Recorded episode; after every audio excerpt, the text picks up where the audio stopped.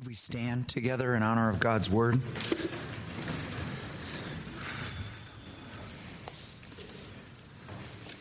Romans chapter 8, verses 28 to 39. Let's see if we have it up here. Here we go.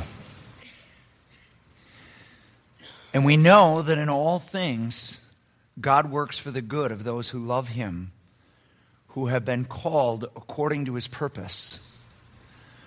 For those God foreknew, he also predestined to be conformed to the image of his Son, that he might be the firstborn among many brothers and sisters. And those he predestined, he also called. Those he called, he also justified. Those he justified, he also glorified. What then shall we say in response to all these things?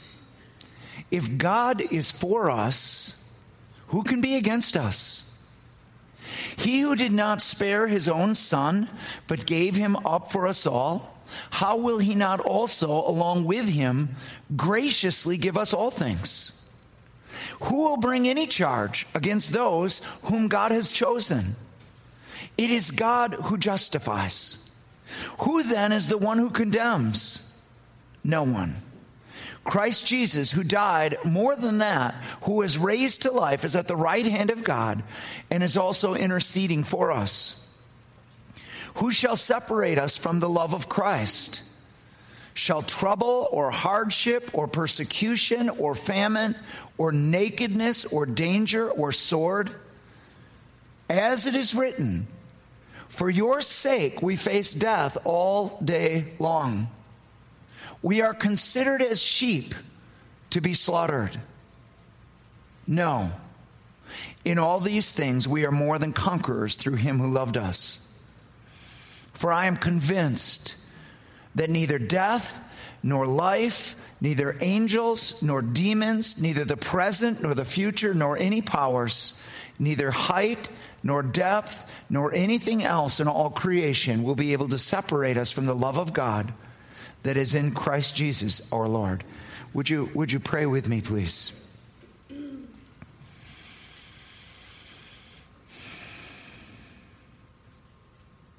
Lord, we just so need you here today. Lord, I, I feel like you have a very specific message for people today. And it's not clear to me exactly how I'm going to communicate it. So we just need your help. Please speak clearly to each heart. Lord, we love you. We praise you. And we, and we need you. Help us, we ask. In Jesus' name, amen. Amen. You may be seated.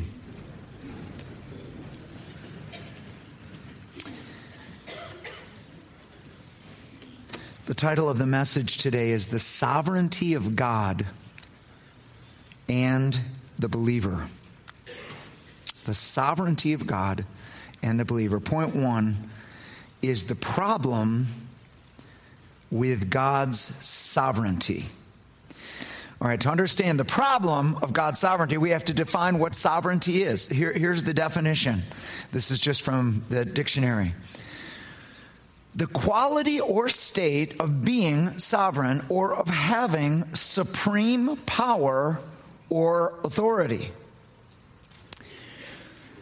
so when we say God is sovereign, we say he has got supreme power and authority over everything that happens on planet Earth. He is either causing things to happen directly on this earth, or he is allowing things to happen by his permission. Nothing is outside of God's power to control. This, pro- this, this creates a problem. It creates a problem for the unbeliever. There is a movement in our day of atheism, and it is all around this.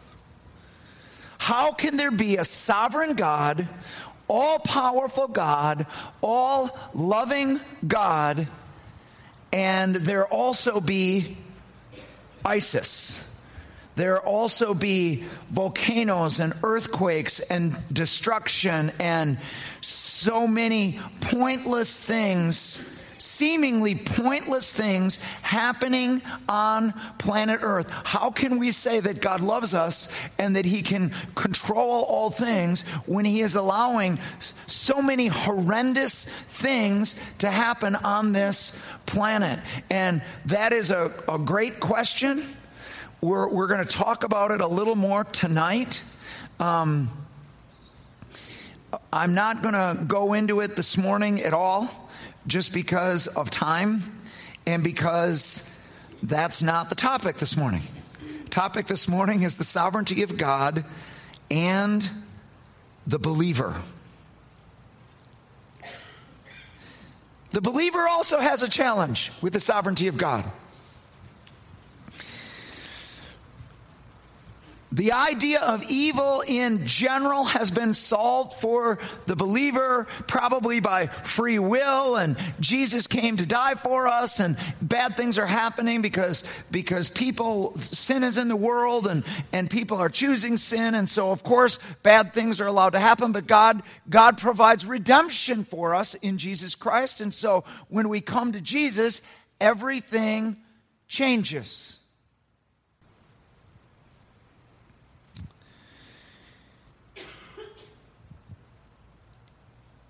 And so we start out as believers in this new worldview that everything's going to be better now that I'm following Jesus. Everything will go smoothly now that I'm following Jesus. I have been forgiven of my sin, not just of its pain and guilt, but also of its penalty. And so I've got just this new beginning, and life is going to be good because I am in Christ now and I'm going with God instead of against God. And then we find out that bad things happen. Bad things happen, confusing things happen. The first testimony this morning really is this whole topic she said, I was a Christian, and then something so horrible happened that I could not understand. I could not see how God would possibly allow this, that I just stayed away for seven years. This is when it gets really personal. This isn't about dark, bad things happening out there. This is about dark, bad things happening to me as a believer who is supposedly forgiven. Supposedly, God is with me, and I've got things happening that I cannot understand, and I've prayed about them, and nothing has changed. And it seems like darkness is pressing in. So, Paul has, has come through with a revelation we would never be able to even hear Paul if everything was going great in Paul's life. But Paul, Paul is very acquainted with suffering. You want to read about it, Second Corinthians 11. He lists a list of what he has gone through as a believer. And it's astonishing all that he's gone through and all the pain and all the difficulty at the hands of man, at the hands of circumstances. He has gone through so much. And through it, God has given him a revelation that he wants for every believer. And so he says words like this We know we know, this is just not in my head, but we experientially know that all things are working together for good for those who love God and are called according to his purpose. We know it. And then he says this I am convinced that there is nothing that can separate us from the love of God poured out for us in Christ Jesus. He has got a revelation. he's bursting with it, really, that he wants for every single one of us. And so let's, let's look at what Paul found out. Suffering now to Paul is like birth pangs of what is to come. Look at Romans 8 20. This is right before our, our text. He says, For the creation was subjected to frustration, not by its own choice, but by the will of the one who subjected it, in hope that the creation itself will be liberated from its bondage to decay and brought into the freedom and glory of the children of God. We know that the whole creation has been groaning as in the pains of childbirth right up to the present time. The next verse in verse 23, he says, Not only so, but we ourselves, who have the first fruits of the Spirit, groan inwardly as we wait eagerly for our adoption to sonship, the redemption of our body. So, First, Paul's thinking about suffering and what's going on and this frustration that creation itself is experiencing right now because of sin, because of the curse. And he's saying, but it's not just creation, it's also us, us who have believed. We are also groaning. We are also frustrated. We are also longing for a greater revelation of our adoption, of our redemption. We are in a state of waiting. I thought I was adopted. Yep, you are. If you are in Christ, you have been adopted. I thought I was redeemed. Yes, if you're in Christ, you are redeemed. But the fullness of our adoption and the fullness our, of our redemption includes our bodies. And right now, I don't know if you've noticed this, but our bodies, uh, they're decaying in this life. Salvation includes our bodies. We're getting new bodies. The Bible says that when Jesus comes again, that those who have perished will be raised. The, the, their bodies, whatever, whether they were buried or, or cremated or whatever, that was a seed of a new body that, that Jesus is raising up. This is about redemption. He's taking the old and he's redeeming it. He's using that as the seed of the new. And it says, This mortal, those who are living in the twinkling of an eye, are going to be transported and are going to put on immortality. They're, we're going to get our new bodies in the transfer. And then our redemption will be full. Then our adoption will be full. And then the, the curse that has been on creation will finally be completely removed. Right now, we are in a time of waiting. We are a time of waiting for Christ to return. The Bible says, the, the next verses, this is the Spirit's groaning. It says, in the same way, the Spirit helps us in our weakness. We do not know what we ought to pray for, but the Spirit Himself intercedes for us through wordless groans. And he who searches our hearts knows the mind of the Spirit because the Spirit intercedes for God's people in accordance with God's will. So the Holy Spirit has been given as a, as a down payment of what's coming, as an earnest for what is coming, the promise of what's coming. And the Spirit Himself has been given to help us in this time of groaning. And in this time, you probably noticed this. A lot of times, you don't even know what to pray, you don't even know how to pray. But your groans and your honesty and authenticity before God are taken by the Holy Spirit and, and made into prayers. And he's praying the will of God. When we're honest about what we're going through and our feelings and we, we process this before God, the Holy Spirit takes even our groans and makes them prayers and brings about the will of God in our lives.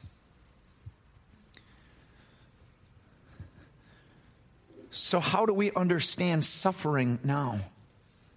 Here's what, here's what Paul says in verse 18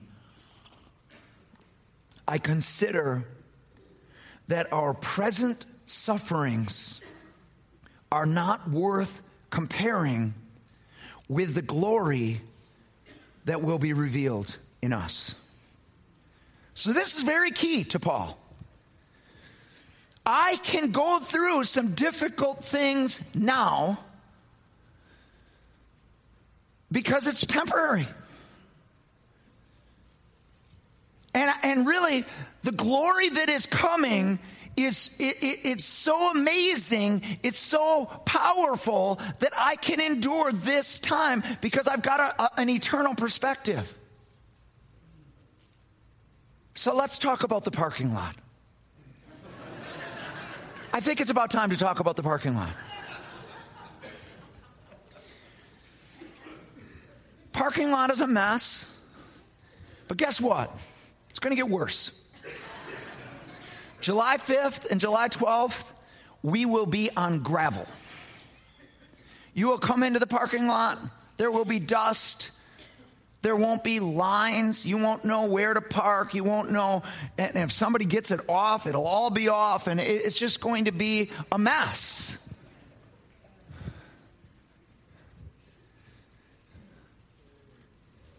But you know, it's really easy to do it because everybody that drives on it is reminded there's a new parking lot coming. There's going to be a new smooth parking lot with no cracks in it, and there's going to be clear lines, and there's going to be more handicap parking, and there's going to be more. It's just going to, it's going to be really nice. And not just for a week or two, it, that's how it's going to be for a long, long time. And so when we drive on the gravel, we don't, we're not thinking about the gravel. We're thinking about the new parking lot. There's a new parking lot coming, and we understand construction. We understand construction is a very short time for something permanent that is coming. And when you understand that, it helps you it helps you in, it helps you push through, doesn't it? So we've got some seniors in high school. Does anybody remember being a, a senior in high school? And what happens about, I don't know, maybe about April of that last year is you go insane. you, ju- you just you, you tell yourself, I can't do this anymore. I, I've been in school all my life. I am tired. I am weary. I, I, the spring is coming. I want, I don't want to do this anymore. And what do you tell yourself? Graduation's coming. I've just got to push through a little longer. I've come this far. I just got to push through a little farther. And you, you gain strength. Friends, graduation is coming. Just a little longer. It will be worth it. We need to finish our race. We need to finish our course. We need to keep the faith through difficulty and trouble and confusion. Paul compares it to childbirth. And really, what he is alluding to is the original curse. The original curse that affected creation also affected women in childbirth. Part of the curse of sin was that women would have pain in childbirth.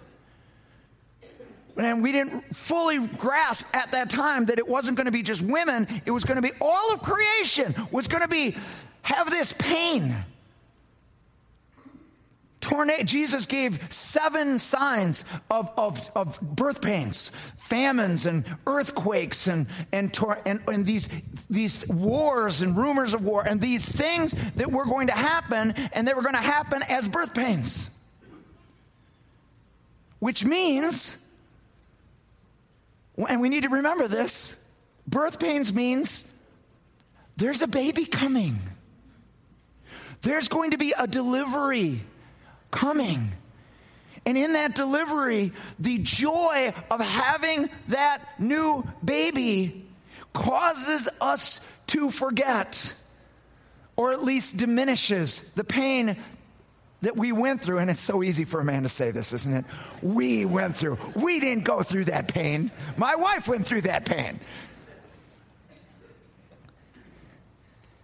Friends, there's a new earth without a curse. There is a millennium coming. The kingdom of God is fully going to come on this earth. These days of difficulty um, are not surprising to us, nor is it surprising if they get worse instead of better. How many know that the, most of the birth pains come when? Right before delivery. Paul, Paul has this so in his mind that there's nothing bad that can happen that is going to take away his faith in God. Because this is, this is to be expected and it needs to be endured, and we need to fix our hearts and our minds on the coming glory that transcends any difficulty we're going through right now. And then, point three our suffering is actually working for us. This is Paul's big revelation. We don't just overcome in spite of our troubles, we overcome because of them. I'm going to say that again. We don't just overcome in spite of our troubles, we overcome because of them. So he pulls out of Psalm 44, verse 22, this scripture that the psalmist is writing from the cry of his heart. We are considered to be sheep led to the slaughter.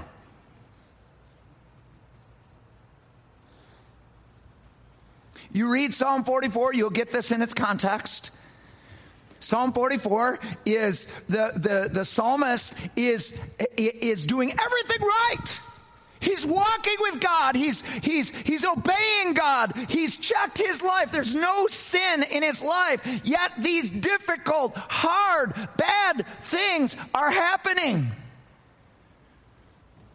And he says, God, your own name is coming into question. I am considered by those who look at my life, those who are looking from the outside. Consider me to be a sheep that is being led to the slaughter. God, you are my shepherd. Uh, my whole life is about your reputation. Uh, you're supposed to be taking care of me. You're supposed to be protecting me. You're supposed to be making me lie down in green pastures. And right now it looks to those around me like I am, that you are mean. That you are, I love you, sheepy. I love you, sheepy. Come be my sheepy. Come on, let's go. Let's go. Come with me. Trust me, trust me, trust me. Kill him.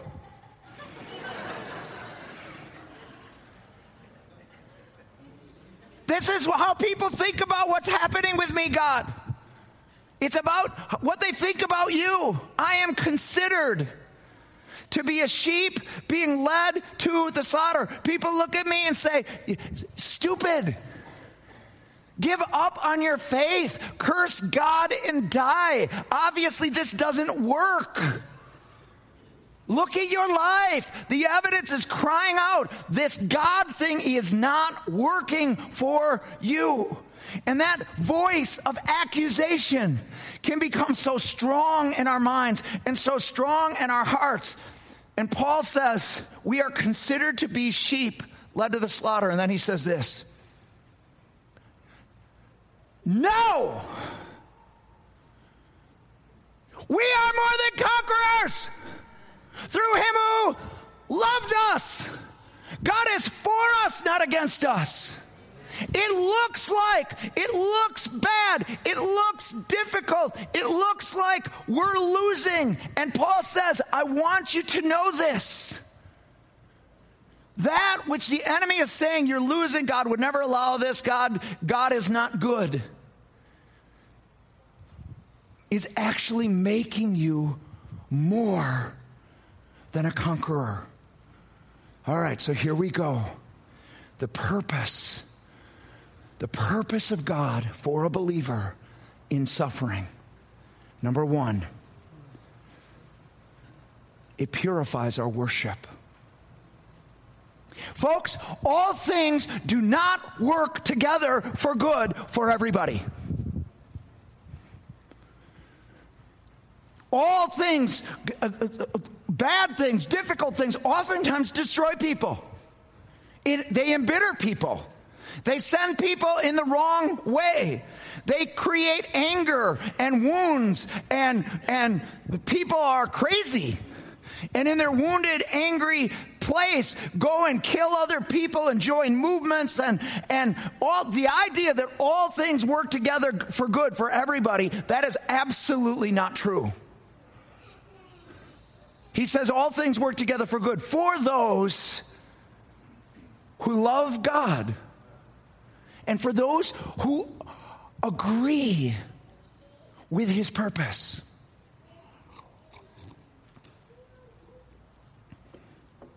So our worship has to be purified.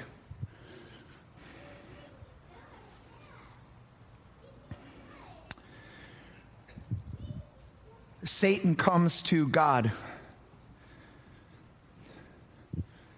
we have this third heaven revelation in the book of Job and says, uh, God says, have you, have you seen my servant Job? And Satan says, Yeah, I have seen him.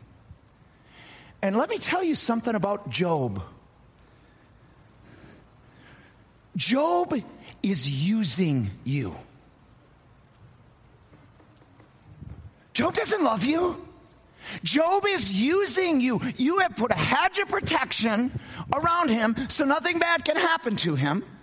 And Job doesn't love you. Job loves Job.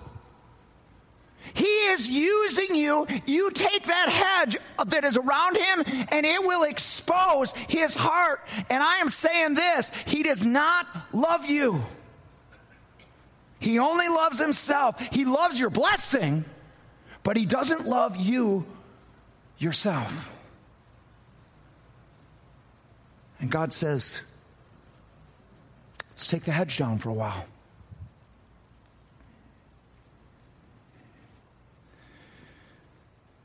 And Job's worship becomes purified. When all of the outward blessings are stripped away, all of a sudden you're left with only God and the God that has allowed these blessings to be stripped away. And uh, do I love God? Or do I just love what He can do for me? It purifies our worship. I've got a devotional I'm sending out this week called The Song in the Night, and it's from Psalm 42. And the psalmist is going through a horribly difficult time. He doesn't know why he's going through it. He's God has forgotten me. God has God has I, I, I'm suffering here. And then he says this, but you have given me a song in the night. He says, Deep calls to deep. All of your waterfalls, all of your breakers have come over me. Deep has called to deep. And you have given me a song in the night.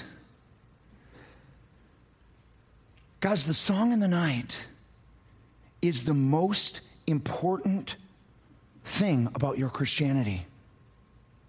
What do I mean by the song in the night? Well, let, us differentiate it to the song during the day. Psalm 42, he talks about, um, he said, I remember the time when I would go with the multitudes of God, I would lead the, the throng of God in praise and in joyful worship. That is called the song in the day. It is a right song. It's everything's good with you and God, everything's good with you and your circumstances, and you love the people of God. You love to be with the people of God, and we worship together, and God is good, and everything is as it should be.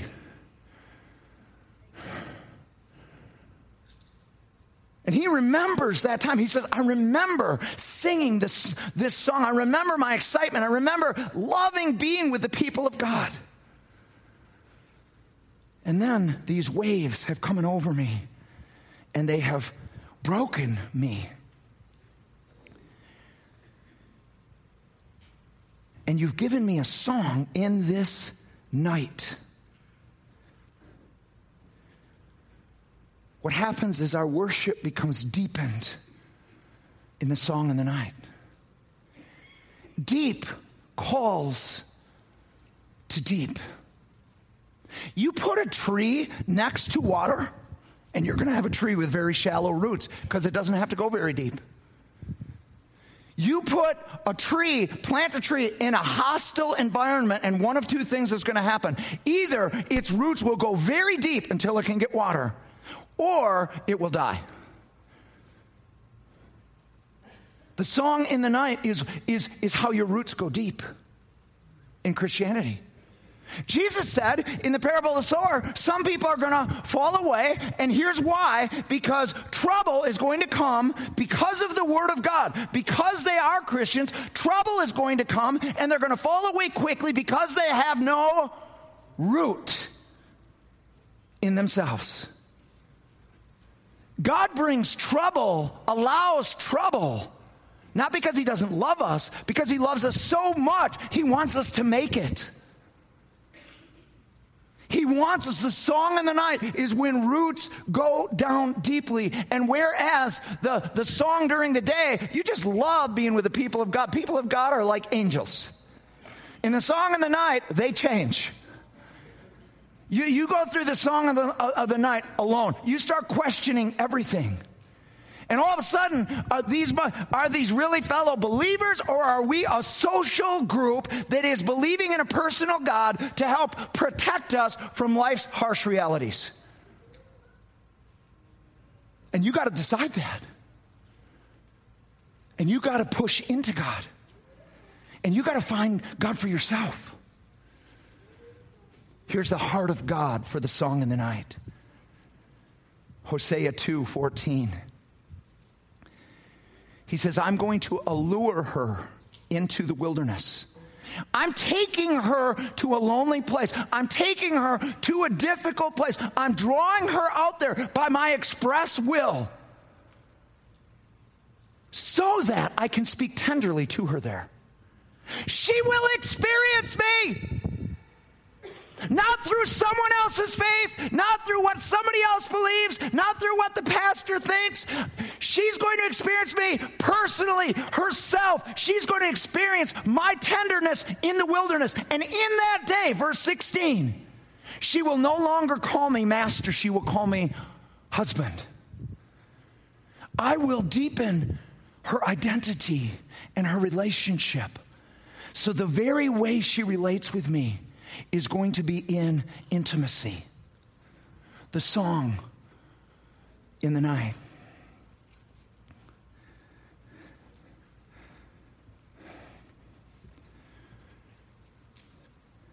A few years ago, 2008, I experienced the song in the night.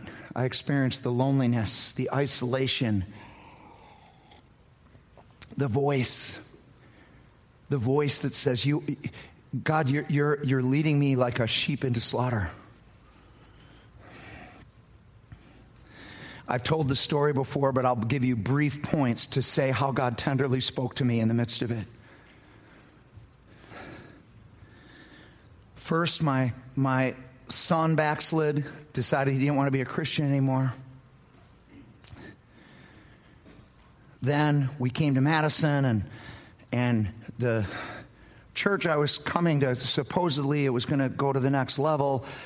Uh, it split up. Three, three of the pastors didn't want to be on my staff, and they started another church a couple miles away, and people were leaving in droves. The, those that were still there were confused. It was, it was a, a mess of just, it was just a mess.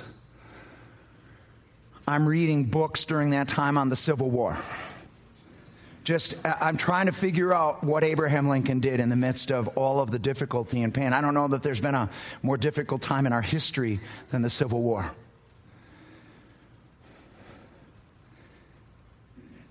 And then we have a breakthrough.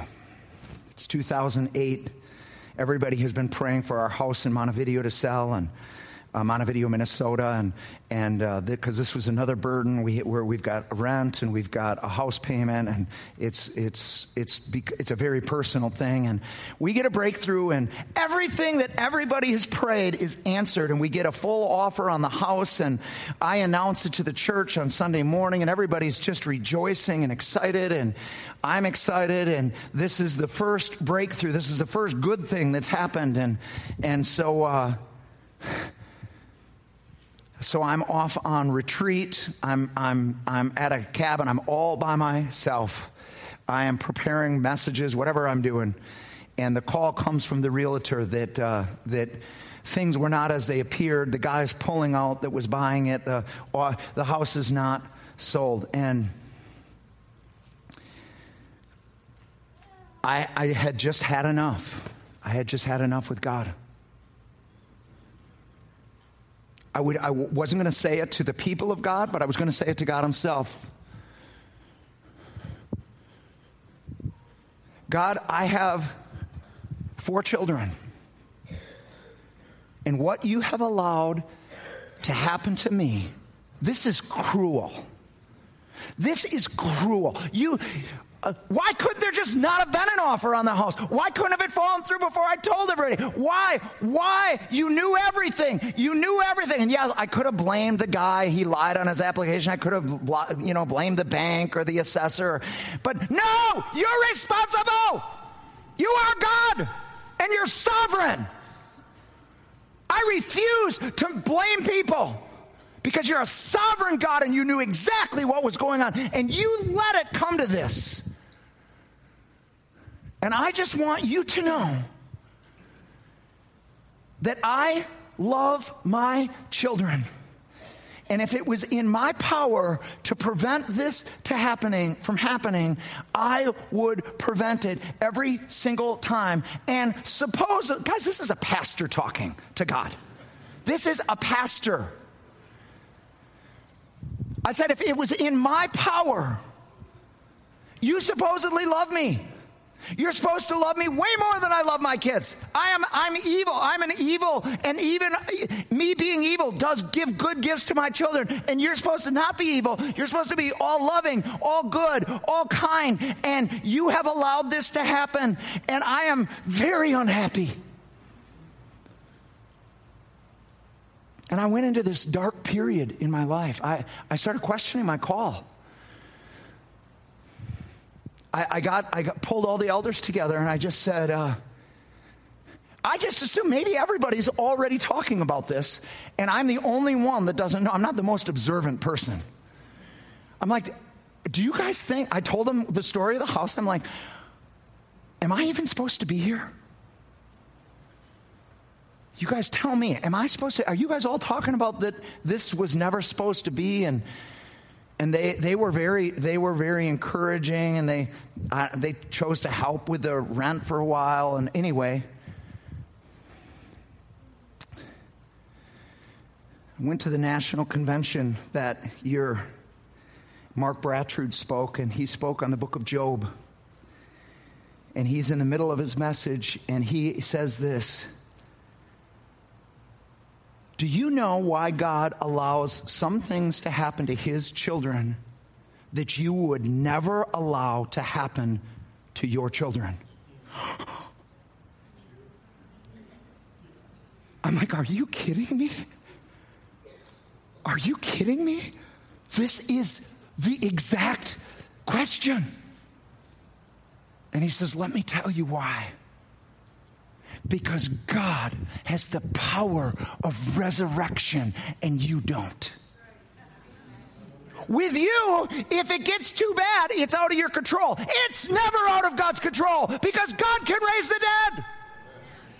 God can accomplish his purpose. He can he can let it die. He can let it everything bad happen. The devil can be on it and God can just by his decree raise it from the dead. And it was the, the Spirit of God tenderly speaking into my spirit. Tom, this is not even what you think it is. And the tenderness of that time gave me the song in the night. And I came back, circumstances were just the same, but I came back filled with worship and praise. God's purposes in our troubles. First, he, he purifies us as worshipers. Secondly, He conforms us to the image of His Son. You and I have been predestined. We're actually going to talk about predestination next week, so I'm not going theological right now. God made a, a plan beforehand that you and I that believe in Jesus would be conformed to the image of Christ. That that word conformed, it, it, it means to be pushed into a form. God, lo- God has no standard for outward beauty. He thinks every one of us is beautiful outwardly. But he does have an inward standard. You can read it in the Beatitudes. It's the beauty of Jesus, it's the beauty of his character. And he is using life's problems and difficulties and even the devil himself to conform us into the image of Jesus, to make us forgiving people, loving people, patient people, kind people, gentle people. He is on a mission. And oftentimes we're at counter purposes with God because we've got a goal for ourselves. It's to be comfortable. And he's got one to conform us. Do you see how those two, two, two plans could be in conflict? So, but Paul says you need to agree with this. You need to agree. You are becoming beautiful. And God's pulling out all the stops to make you beautiful. And then he tells us, Paul tells us about the, the song in the night in his own life. 2 Corinthians 12. He says there was a thorn.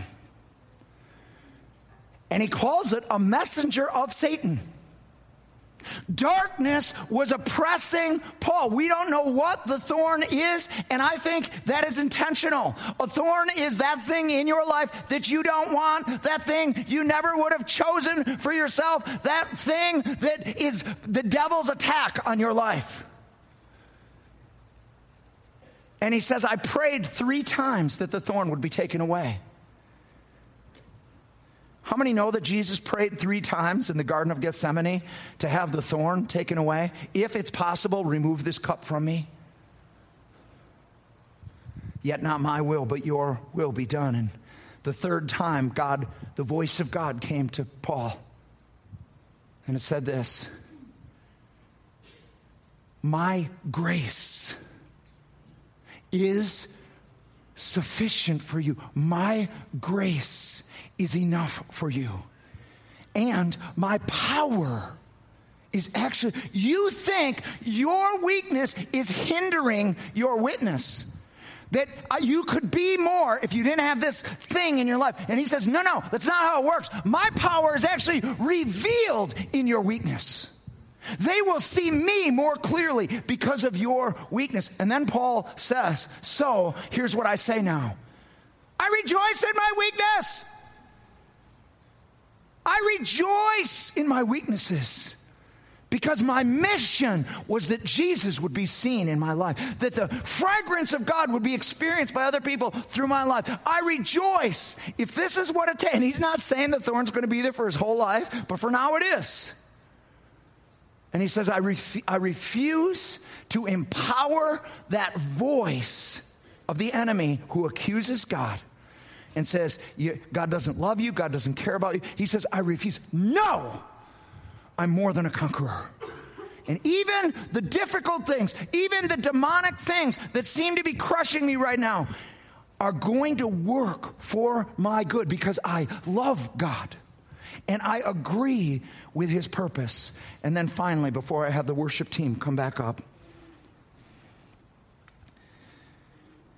to make us purified worshipers, to conform us to the image of Christ, and thirdly, to make us witnesses to others of redemption. I'm going to read Genesis chapter 50, verse 20. You intended to harm me, but God intended it for good to accomplish what is now being done the saving of many lives.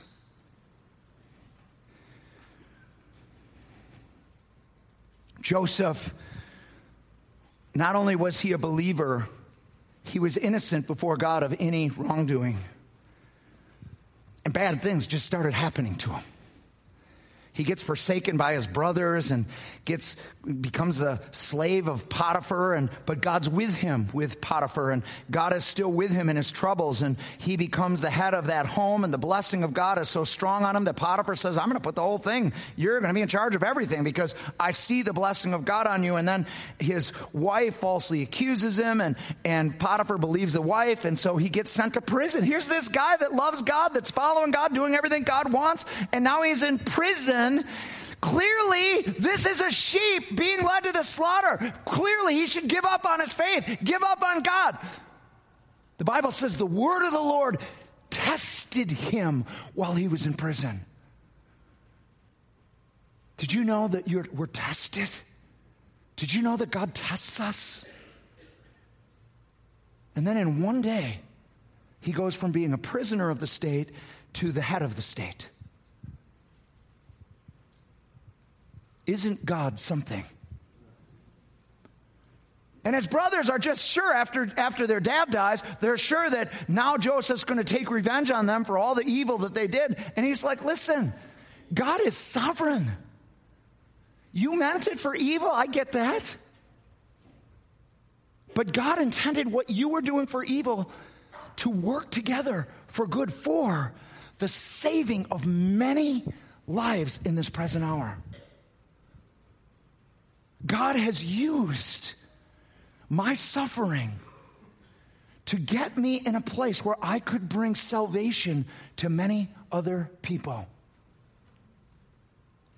So I want to tell you the story in closing of Louis Zamperini.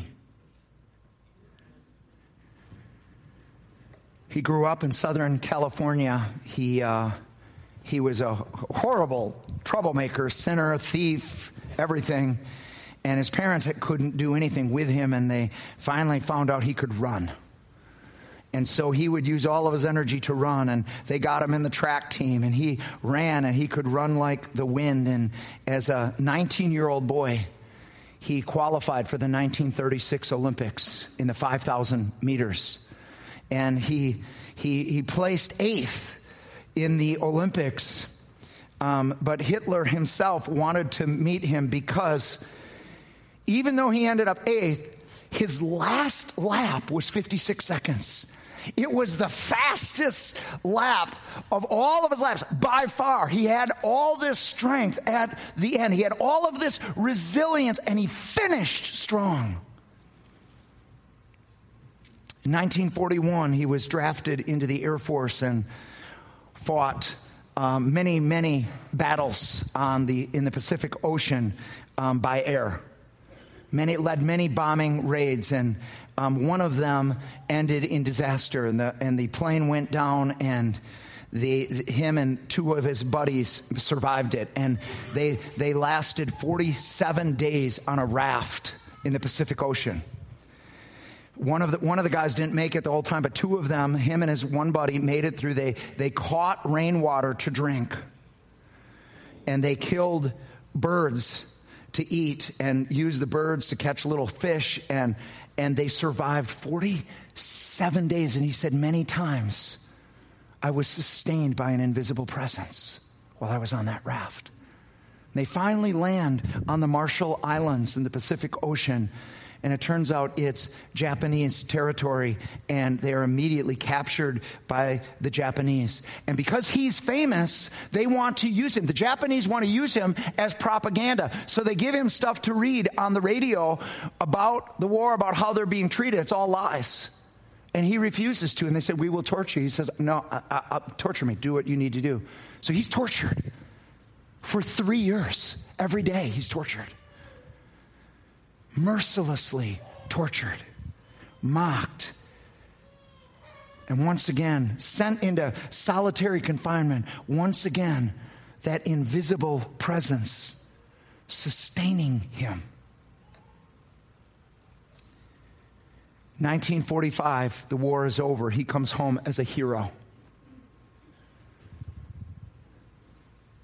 He becomes addicted to alcohol because of the nightmares of what had happened. He, he cannot, he can't get away from the torture. He can't get away from his tortures. He, night after night after night, so he goes to the bottle and he becomes a raging alcoholic. He has lost everything by this time except for his wife and his child. It's 1949, and she goes to a Billy Graham crusade and gets saved. And and she, and she begs him to come. She's, she's like, this is, this is really your last chance. And he says, he says, I'll come. He said, but, but when, he, when he gives the altar call, I want you to know, I am going the other way. I, will come to the crusade, but once that altar call comes, I'm going the other way. Billy Graham gives the altar call, and instead of going the other way, they're playing just as I am. He comes to the front and he gets gloriously saved. Jesus forgives him and he forgives his captors. And he never has another nightmare the rest of his life. He becomes a flaming evangelist for Jesus Christ. In 1950, he goes back to Japan and he shares with former guards that had tortured him, and they get saved. And the gospel gets spread through this man's life, but it never got spread quite like it did originally until his last lap. In 2010, Laura Hillenbrand wrote a book about him called Unbroken a story of resilience, hope, and redemption. And that book became the best selling nonfiction book in 2010. And then in 2014, Angelina Jolie made a movie called Unbroken, and her life was deeply touched. And the whole world heard his story. In 1998, he was asked by the United States Winter Olympic Committee to carry the flag for America eh, because it was in Nagano, Japan. And he went back and read a letter expressing the forgiveness that Jesus Christ had taken hatred out of his life and put love in, and that Jesus Christ is the answer for this world. He died in 2014, and in 2015, Billy Graham's foundation came out with a movie called Captured by Grace. In the sovereignty of God, this man endured suffering like none of us probably would ever endure. Was it a waste? Or was what was happening at that time? Was he a Joseph of our age that was going to preach the gospel so that many lives could be saved? Friends, God loves you, but He doesn't just love you, He loves your neighbor, He loves your work associates, He loves your family. The Bible says the God of all comfort comforts us in our affliction so that we might be able to comfort others with, that are going through similar afflictions that don't know Him with the comfort we've received. We are the gospel. We are the carriers of the gospel. And of course, Paul's own life. He spends most of the end of his life in Roman prisons, and it just seems like the enemy has shut him down. And so, what did he do while he was in prison? Wrote the New Testament. Hello? All right, could we stand together? I'd like the worship team to come. Guys, I've got a prayer. If you are in the middle of the trenches right now, you are, you are in the dark night right now. I have got a prayer that I want to pray with you. We're all going to pray it together out loud. Here we go. Out loud, guys, here we go. Father, I take courage and comfort knowing that you are my strength when I am weak. I call you faithful in the midst of what seems so horrible and unexplainable. My trust is in you, God. I decree that no weapon formed against me will be able to prosper, and every tongue that rises against me will come to nothing. Lord, I thank you for being a shield all around me. You are my exceedingly great reward. My shelter is in you. You are my refuge and my fortress. There is absolutely nothing that can separate me from your love. I am fully persuaded that neither death, nor life, nor angels, nor principalities, nor powers, nor things present, nor things to come, nor height, nor depth, nor any other created thing will be able to separate me from the love of God. No spirits of fear, anxiety, hopelessness, depression, or worry will plague my soul. The spirit of death is displaced by victory. I am more than a conqueror. Lord, I thank you for the prevailing anointing that causes me to triumph in the face of adversity. I commit to bless you in the midst of trouble. Your divine will for this time of my life will be accomplished. What the devil has meant for my demise will cause promotion and prosperity. The greater one is inside of me, and his resurrection power will come forth on my behalf. In Jesus' name, amen. Woo!